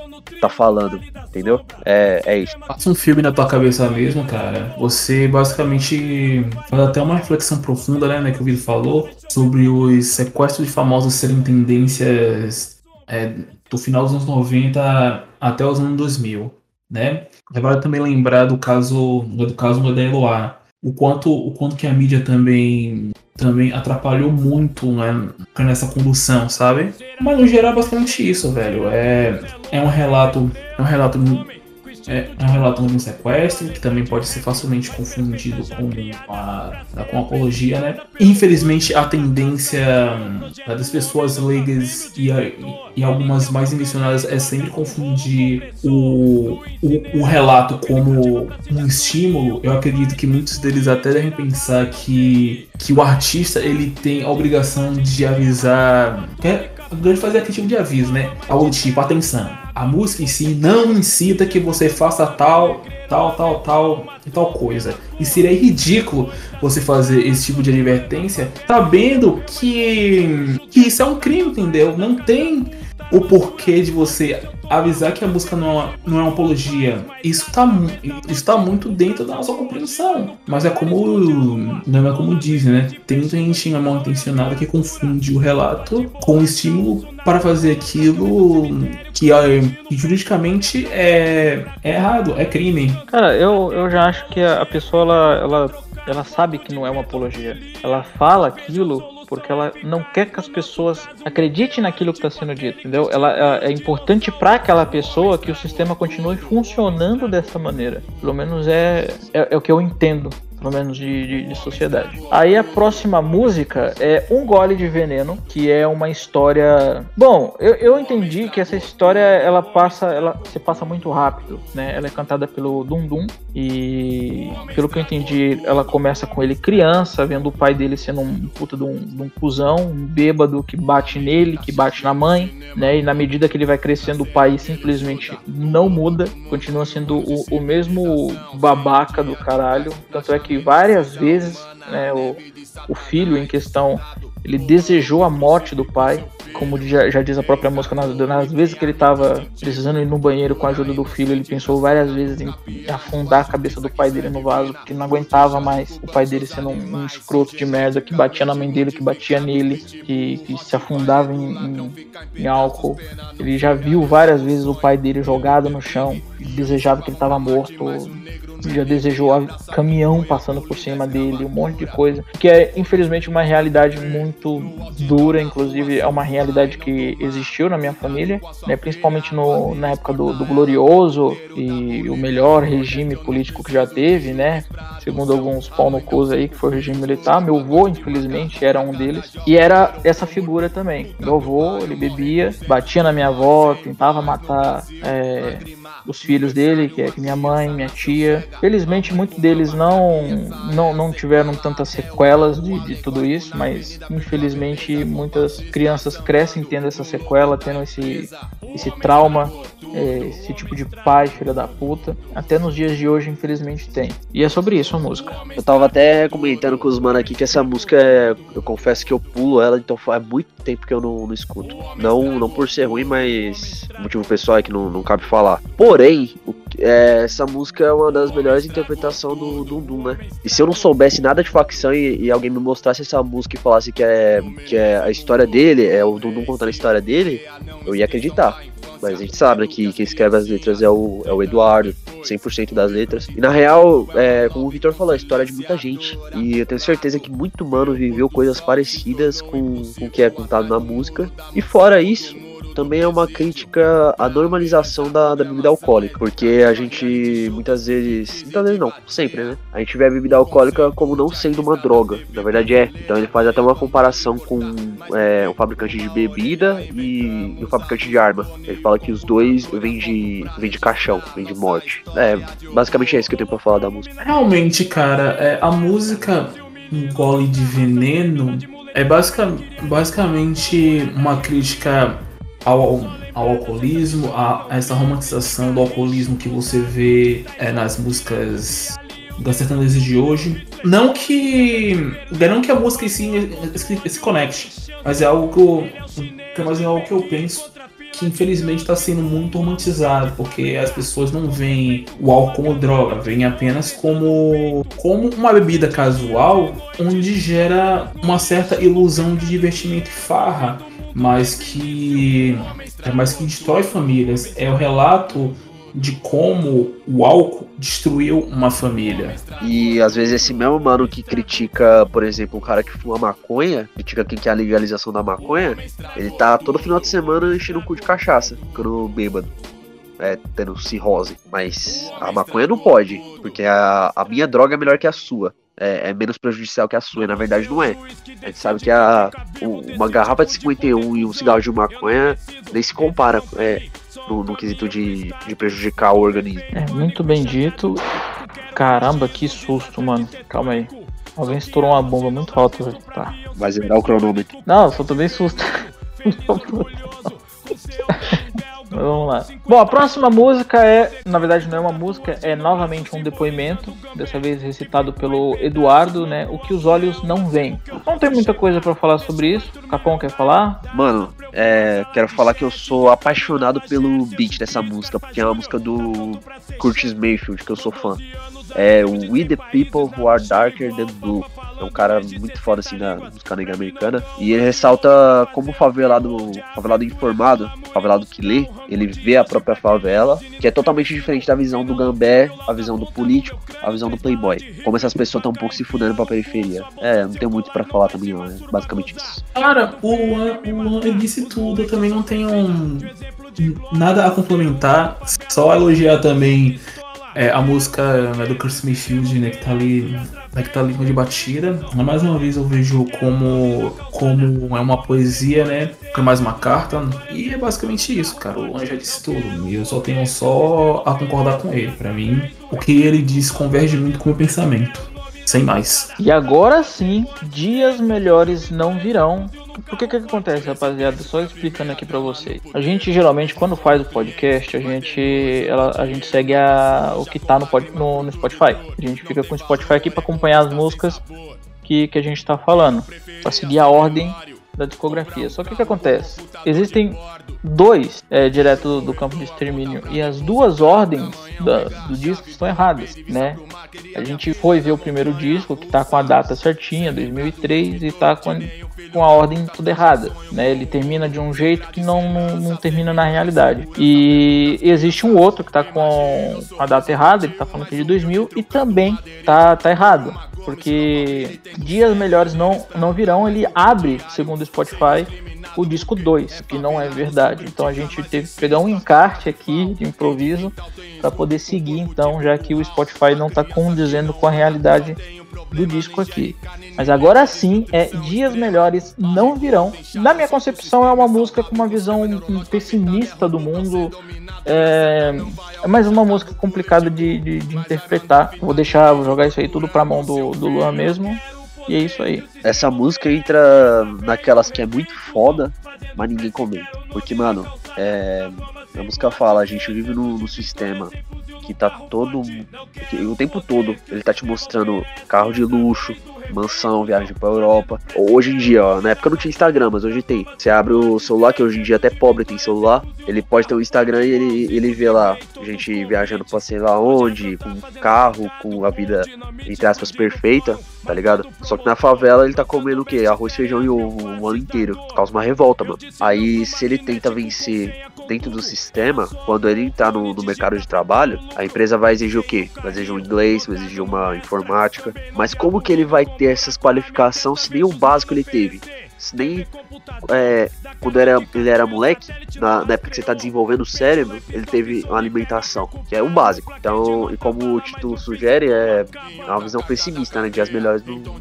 Vocês já falaram, né, que a música faz um hoje ao pessimismo, infelizmente é isso mesmo. Mas esse pessimismo é natural? Obviamente que não, cara, porque quando a pessoa ela recebe muitas, mas muitas negativas seja pelo sistema ou pela própria sociedade, o que, o que de otimista que essa pessoa vai carregar para si mesma, vai tirando, vai tirando a fé, porque querendo ou não, muitos são movidos pela fé, sabe? Sabe, a fé é o que é uma das poucas fontes de otimismo que ela tem. Mas e o resto, mano? Mas e o resto? Como é que ela consegue se manter otimista com tanta negativa que a sociedade dá. Tem como, velho. É basicamente sobre isso. É uma reflexão sobre o otimismo que não é natural. Que, por sinal, sempre foi estimulado a não ser. A, a não ser natural. Eu particularmente acredito que o pessimismo ele não tem como ser natural. Ele, ele é algo que se desenvolve e cresce na pessoa após após uma série de traumas, uma série de atitudes negativas, né, recusas e portas fechadas na cara. É, só para complementar aqui antes de ir para a próxima música, eu acredito que essa visão pessimista, né, uma coisa que passou pela minha cabeça agora, é porque a gente sabe quem, quem faz o sistema, né? Quem é que cria leis, quem é que emprega, quem é que faz todas essas coisas? É, é o cara da periferia, é o cara que, que, que entende a dificuldade do, do, do pobre, do, do, periférico? Não, é sempre um burguês que vê a vida no, no preto e branco por uma questão de pragmatismo, talvez, por uma questão de, de comodidade, de, de, de não querer dar oportunidade para aquele que realmente precisa. Então, talvez a visão pessimista seja justamente isso: é saber que nunca vai mudar as coisas enquanto a elite continuar ali, dentro do sistema. Mas enfim, depois de disso, nós temos a música Estrada da Dor 666, que é a primeira música desse disco que eu ouvi, assim, sem ter ouvido o disco antes. É, na realidade, eu ouvi essa música com o facção sem já o Eduardo, né? Colocou um outro garoto lá no lugar do Eduardo, que eu não sei o nome. Mas eu foi a primeira música desse disco que eu ouvi, tipo, totalmente à parte. Foi num vídeo no YouTube lá do, de uma apresentação do facção é, no Nação Livre, se eu não me engano. E é uma música muito boa que fala sobre dor. né? E eu, eu não, não, não, vou saber simplificar muito bem essa, essa música, mas pelo que eu entendi é Estrada da Dor é uma simbologia de que todo o caminho que eles seguiram pela vida teve morte, teve sangue, teve tragédia e, e é isso. Se eu não me engano, essa música ela faz uma referência ao próprio Dum porque ele já falou em entrevistas assim que o sonho dele era ser piloto de kart. Naquela época, né, Ayrton Senna e tal, mas a vida levou ele para um outro lado. Então, diferente do Eduardo, o Eduardo ele, ele fez pequenos delitos, né? Ele fala na, na infância dele, mas o Dundum ele puxou cadeia. Ele assinou o artigo 12 lá em 96. Tanto é que a filha dele nasceu quando ele tava na cadeia. E, enfim, a, aqui a letra fala de como a inteligência do favelado muitas vezes ela não é aproveitada. Então, é, ele tem uma inteligência que é direcionada pro crime, para assalto. Então, ele demonstra também que a morte de um humano que vai pro crime, seja ela uma morte na polícia ou na cadeia, numa treta, ela é só mais um número. A, a sua vida ela passa a não ter valor. A vida do favelado já não tem muito valor pra, pra sociedade, né? Mas quando você entra pro crime é que não tem mesmo. E, e não só pro sistema.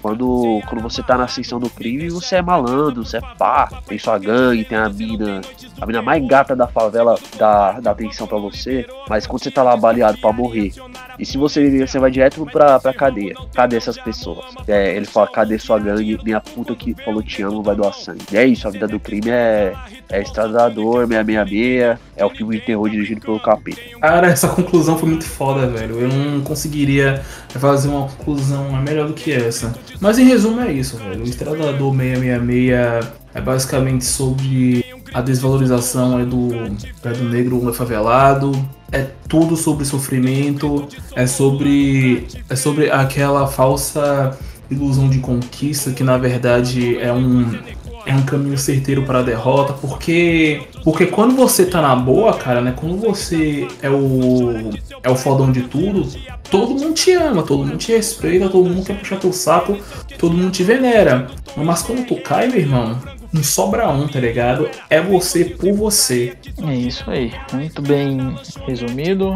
E agora a gente vai para Em Nome da Honra, que é uma música de, de honra ao crime. É aquele cara que basicamente ele prefere morrer, mas sorrindo, porque ele não vai entregar ninguém, ele não vai ser o X9, ele não vai colaborar com o sistema, do que ser um cara que entrou para a vida do crime para acabar colaborando com, com o sistema sabe, com a polícia, com, com o regime prisional e, e, e, tudo mais. Luan?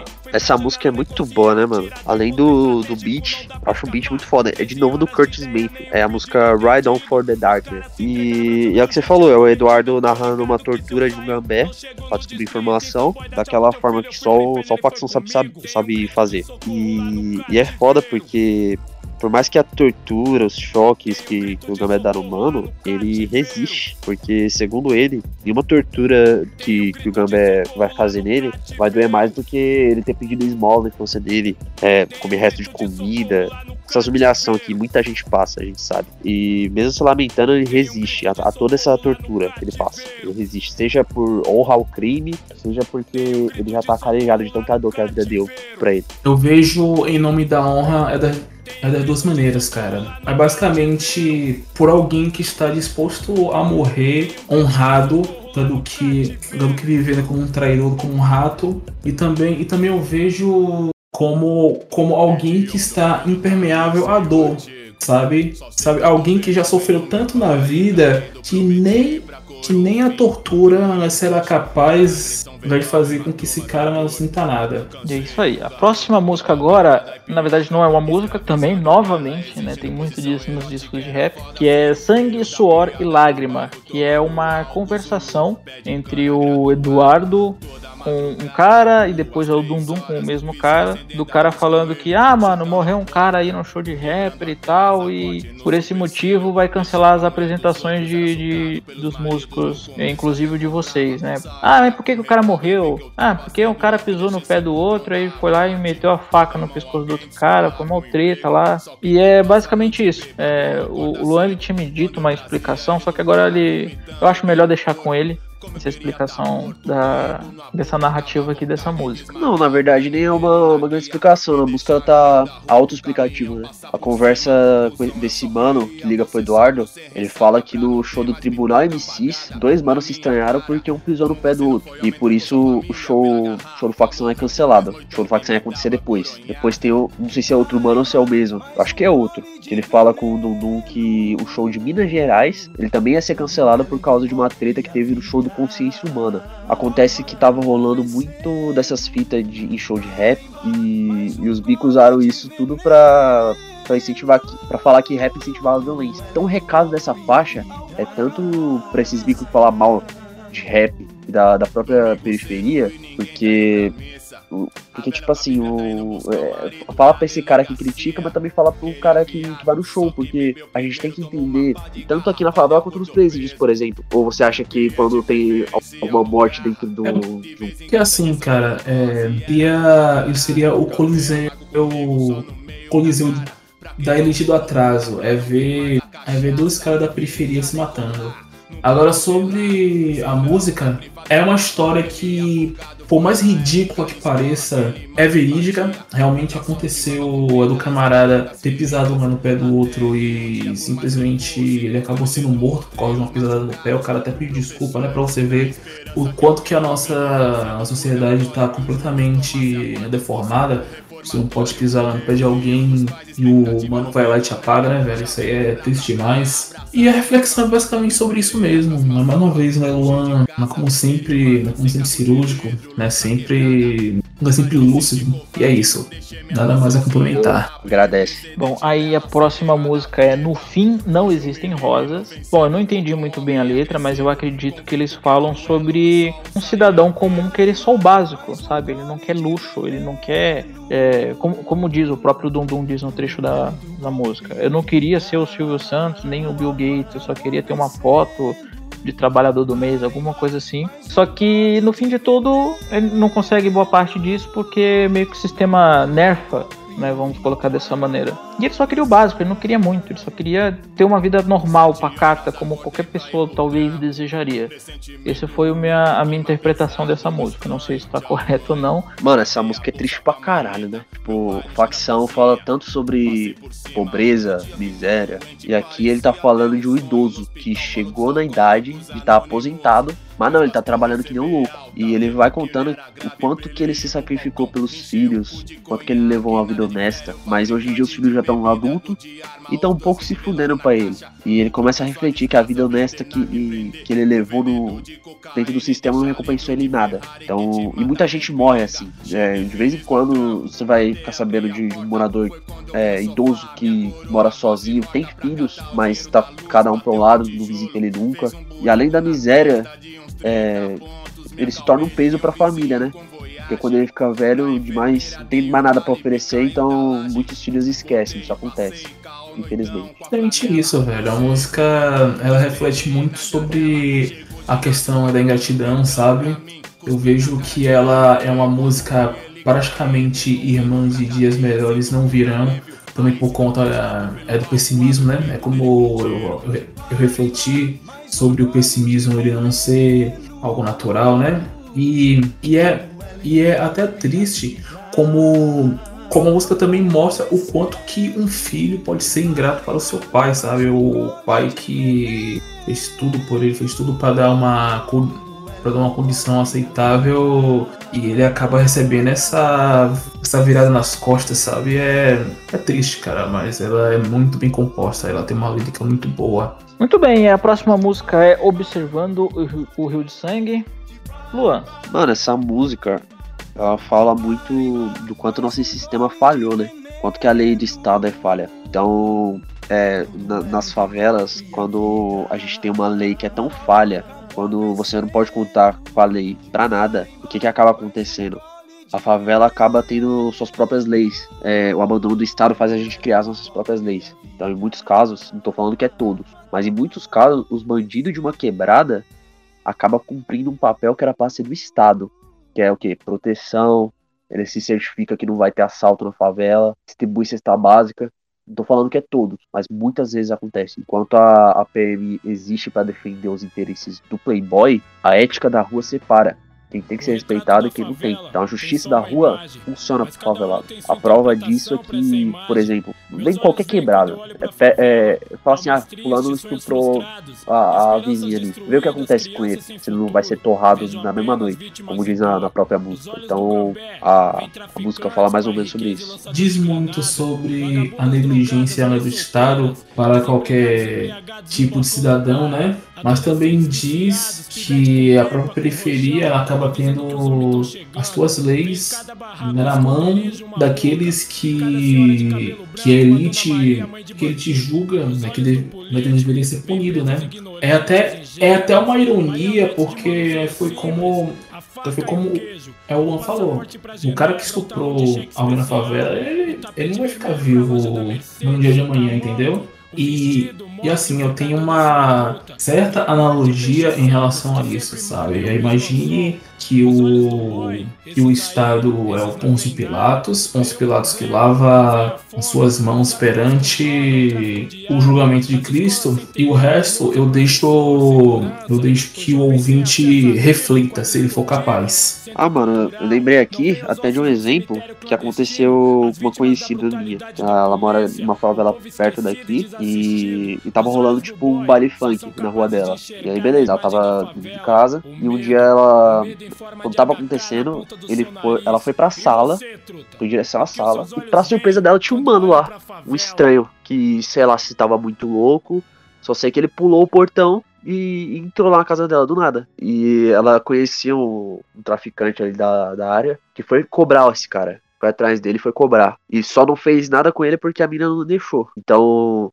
é esse tipo de coisa que acontece que eu tava falando. Que é, às vezes, se ela, se ela fosse na, na PM, é, será que ele ia ser preso por invasão de invasão a domicílio? Acho difícil. Então, eu me lembrei dessa história e achei interessante trazer. Mas ele não fez nada com ela, não? Não, graças a Deus não.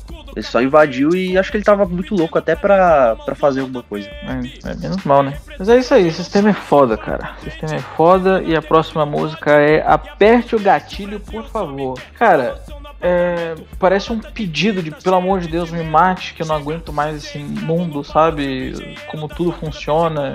Enfim, é outra música também bem complexa, cantada pelo Eduardo. Mano, o salve dessa música é, é bem simples e direto. É, é pros manos que. pra gente, pra sociedade. E o que ela quer dizer é: os manos que se viciam em droga, eles são tratados que nem bandido. E uma boa parte da sociedade quer mais que ele ser na cadeia. O Eduardo entende que o mano pode até ter vacilado. Ele pode até ter dado desgosto pra mãe dele, pro pai dele, que for. Mas a partir do momento que ele é um viciado, ele é doente. E doente precisa de tratamento. Ele não precisa ser mais um número ali no sistema carcerário. Então aqui o Eduardo interpretando o viciado em droga, ele, ele já tá no, na perspectiva de um cara que não vê saída. Tipo, nenhuma clínica vai resolver o problema dele. Pelo menos na, na visão dele mesmo. Então quando ele apanha da polícia, ele, ele já quer morrer logo.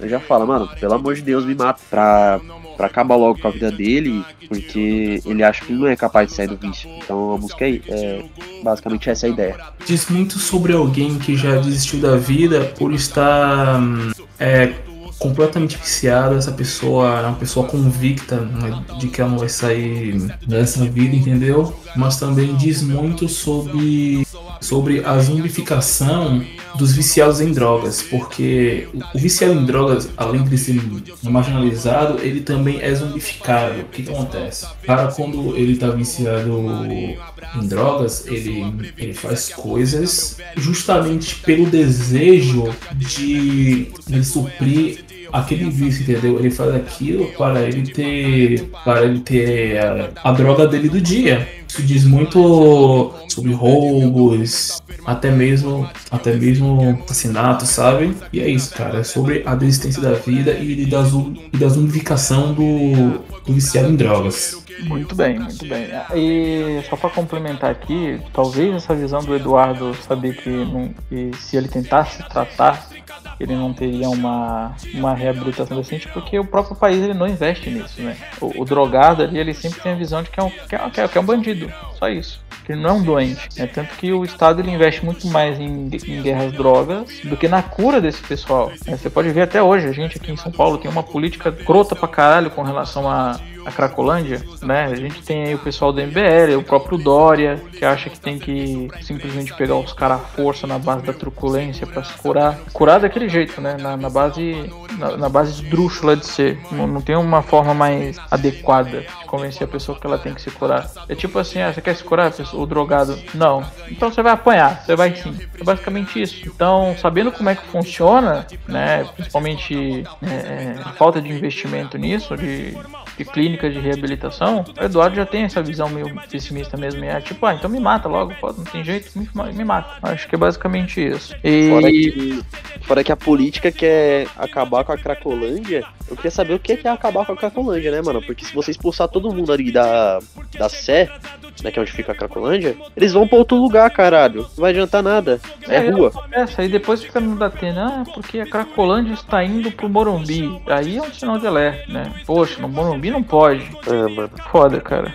Foda. Foda, foda. Aí a próxima música é Vão Ter Que Algemar o Meu Cadáver, que também é uma música que eu não vou saber falar aqui, eu vou deixar então também pro Luan. Qual é que é tua, Luan? Ah, é bem, simples essa música. É a história de um mano que ele tá entrando numa casa de, de um boy, né? Casa de madame. E ele tá tão envolvido no mundo do crime que ele prefere morrer do que ir pra cadeia. Quando o mano chega nesse nível de não dar o menor valor nem pra própria vida, porque ele não tem nada a perder, esse mano sim representa um perigo real. E ele até fala, né, que o único medo que ele tem é ele tomar tiro e continuar vivo em estado vegetativo. Tá disposto a, a levar a vida do crime até as últimas consequências. Então, é, é isso. Se, se é pra me prender, vocês vão ter que algemar meu cadáver. Cara, resumindo, é mais uma música sobre alguém que está disposto a morrer sem se importar com as consequências. É isso. Então já podemos ir para tecnicamente a última faixa do disco, eu digo tecnicamente porque é a penúltima faixa, né? Você já vai entender o porquê, que é a música A Mil Anos Luz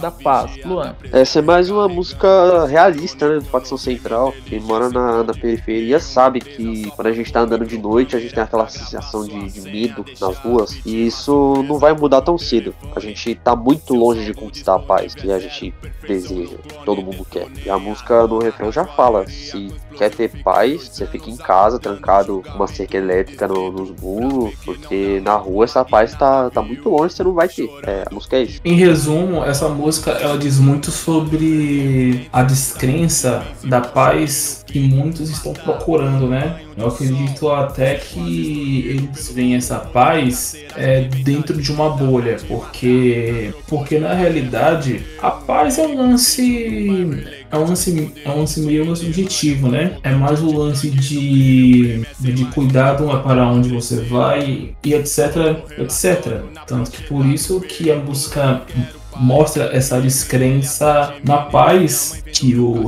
que o cidadão comum busca. E é isso aí. Aí o disco termina com a paz é uma pomba, é uma bomba branca. Uma pomba branca. Nossa, trabalhei tudo aqui. Novamente, a paz é uma pomba branca, não uma bomba branca, pelo amor de Deus. É, ele termina com essa faixa, que é mais ou menos uma, uma filosofia, né, baseada em uma analogia entre uma, uma pomba branca e o que ela representa socialmente é, ali em um certo cenário. É basicamente o que eles vêm dizendo o, o disco inteiro sobre bom, é, Pomba Branca. Por que eu tô falando bomba? Não sei, mas tudo bem. Talvez ela tenha a mesma representatividade no que o próprio facção tenta trazer aqui. Mas enfim. E, e é isso, cara. Essa é a única faixa do CD que não é 100% de autoria do Eduardo. Quem fala nela é o Ferrez. O Ferrez, pra quem não sabe, ele é um baita do escritor. Ele é da mesma quebrada que eu, lá do Capão Redondo. E ele fez. O, o, que ele faz, o que ele escreve, ele é, foi apelidado de literatura marginal, que é a literatura de um favelado para outro favelado. Ele fez livros como Os Ricos Também Morrem, Capão Pecado, além de ser dono de uma loja chamada Undaçu. Quem é do Capão tá ligado? Ele foi até no Flow Podcast esses dias. E aqui ele recita um poema sobre o que é a paz. E o auge da criança, depois do poema, é, é de partir o coração, mano. Que ele fala que tá crescendo e se ele crescer sem comida, o bagulho vai ficar louco. E é isso que acontece e eu considero um excelente encerramento de disco. Cara, a paz é uma pomba uma pomba branca é basicamente, por mais irônico que seja, mais uma simbologia a capa do direto do campo de extermínio. Assim como aqui ela não pode voar, Hoje Deus anda de blindado, entendeu? A música em si, ela é mais uma poesia, mas o significado dela tá na capa do disco. Quem entendeu, entenderá. Então é isso aí, galera. A gente já falou aqui do faixa faixa. Caramba, 29 faixas. Eu acho que esse podcast já deve estar com umas 3 horas só de gravação aqui, rapaziada. Mas é podcast. Você quer ver coisa curtinha de 15 segundos? Vai pro TikTok. E podcast é grande. Agora a gente vai pro próximo tópico, que é a as nossas faixas favoritas. A gente concordou aqui em off que por ser um disco muito grande, a gente iria escolher três músicas favoritas. É isso mesmo, rapaziada? Afirmativo. E música não é menos favorita continua com um, que eu acho que isso a gente não combinou, né? Cara, só tem uma. Tá, então vamos manter isso aí. Três faixas favoritas e uma não favorita, ou menos favorita. Então vamos lá, cara. Eu, vai ser bem fácil isso aqui pra mim, tá? É, eu vou escolher São Paulo Auschwitz. Eu acho muito inteligente essa maneira do, do Eduardo comparar é, o campo de extermínio que aconteceu lá na Polônia com o que acontece aqui nas favelas de São Paulo. É, somente uma pessoa muito inteligente conseguiria fazer esse tipo de associação e é, e é um tipo de provocação assim que eu, que eu gosto, porque toda vez que a gente compara um policial, algum político reacionário assim com o nazismo, é exatamente sobre isso que a gente fala, né? É exatamente essa semelhança que existe entre eles. Então eu gosto disso. Por isso que essa música vai ser a minha favorita. Junto com Hoje Deus Anda de Blindado, que por, por, mais que não, eu não consiga expressar exatamente o que eu, que eu entendo sobre essa música, é, é uma porrada do caralho assim na sua cabeça. E a outra música, obviamente, vai ser Eu Não Pedi Pra Nascer, porque, velho, é uma música que conseguiu me fazer chorar, uma música muito pesada, é uma, uma música que fala é, de uma história real, com, com pequenas modificações ali para causar um impacto maior no Então essas três faixas são as minhas favoritas: São Paulo Auschwitz, é, Hoje Deus anda de blindado e eu não pedi para nascer. Eu acho que tá ficando cada vez mais comum a gente ser muito parecido nas escolhas das músicas. Porque o que acontece, né? É, das três que você falou, duas são as minhas também. Então, Hoje Deus Anda de Blindado é uma favorita minha, porque ela virou hit do disco não é à toa. Ela consegue ter uma mensagem muito impactante com um refrão muito que fica na cabeça. É uma música que eu escutei demais, mano. Eu não pedi para nascer, é uma música das mais pesadas e depois que eu soube da, da história por trás dela, que ela contei uma história real, passei a gostar mais ainda dela. E a outra música é Conversando com os Mortos. Eu acho que aquele refrão do, do José cantando é, é um negócio assim de, de arrepiar. Então eu vou ficar com essas três. Hoje Deus não é de blindado, eu não pedi para nascer e conversando com os mortos. Vou meter errado pra vocês, mano. Enquanto vocês falavam, eu tava aqui pensando qual das três iam ser as minhas favoritas no CD1.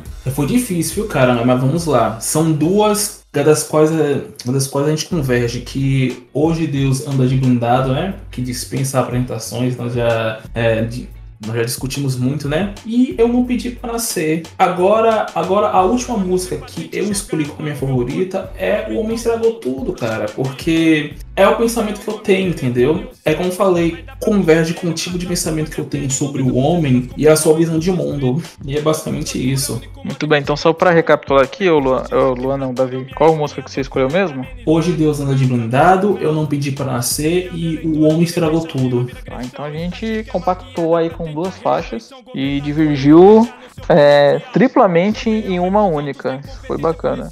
Exatamente. Agora a gente vai pra faixa menos favorita. Eu já imagino qual que seja do Luan. Mas não, mano, é... a minha avó, ela tá lutando Muay Thai agora, eu vou ter que sair aqui. Falou pra vocês, né? Essa é velha, cara. Ninguém cai mais nessa, cara. Na verdade, ninguém nunca caiu. Mas... E a minha tá fazendo Krav Maga, então tchau, galera. Cravo Maga, mano. Toda vez que eu escuto Cravo Maga, eu lembro daquele cantor lá de Quero ver sorrir. Qual é o nome dele, mano? Crave Magal? Sidney Magal. Não sei porquê. Toda vez que eu escuto essa palavra, me vem o Sidney Magal na cabeça, não sei porquê. Mas vamos lá. É, focando aqui, nossas faixas menos favoritas. Bom, como eu já disse, a, a parte do disco 2 é, é um pouco mais fraca do que a primeira. Então, para mim, foi até mais fácil de escolher, principalmente aquele finalzinho, onde o disco começa a já ficar um pouquinho mais desgastado. Tanto é que vocês devem ter visto que eu não me aprofundei muito ali, né, na parte do observando o rio de sangue para baixo. Ninguém notou. Mas, é, ninguém notou. Bom, vamos fingir, eu não me aprofundei porque realmente é, o disco foi se desgastando muito. E, enfim, eu vou ficar com A Mil Anos Luz da Paz, que pra mim é a música que menos pegou. Vamos lá, Luan, nos surpreenda. A minha é. Eu, eu não pedi pra nascer. Oi? Porque... não, tô é, a que eu sempre puto, sempre que eu escuto, é, como eu falei anteriormente, é um gole de veneno, então não tem como ser outra. Então, um gole de veneno é a minha menos favorita. Por um motivo é, específico e pessoal, você vai nessa, certo? Sim. Bom, Davi? Puta, mano, eu vou ter que levar minha avó agora pro jiu-jitsu. ah tá, pensei que você ia levar ela pra ver o show do Sidney Magal.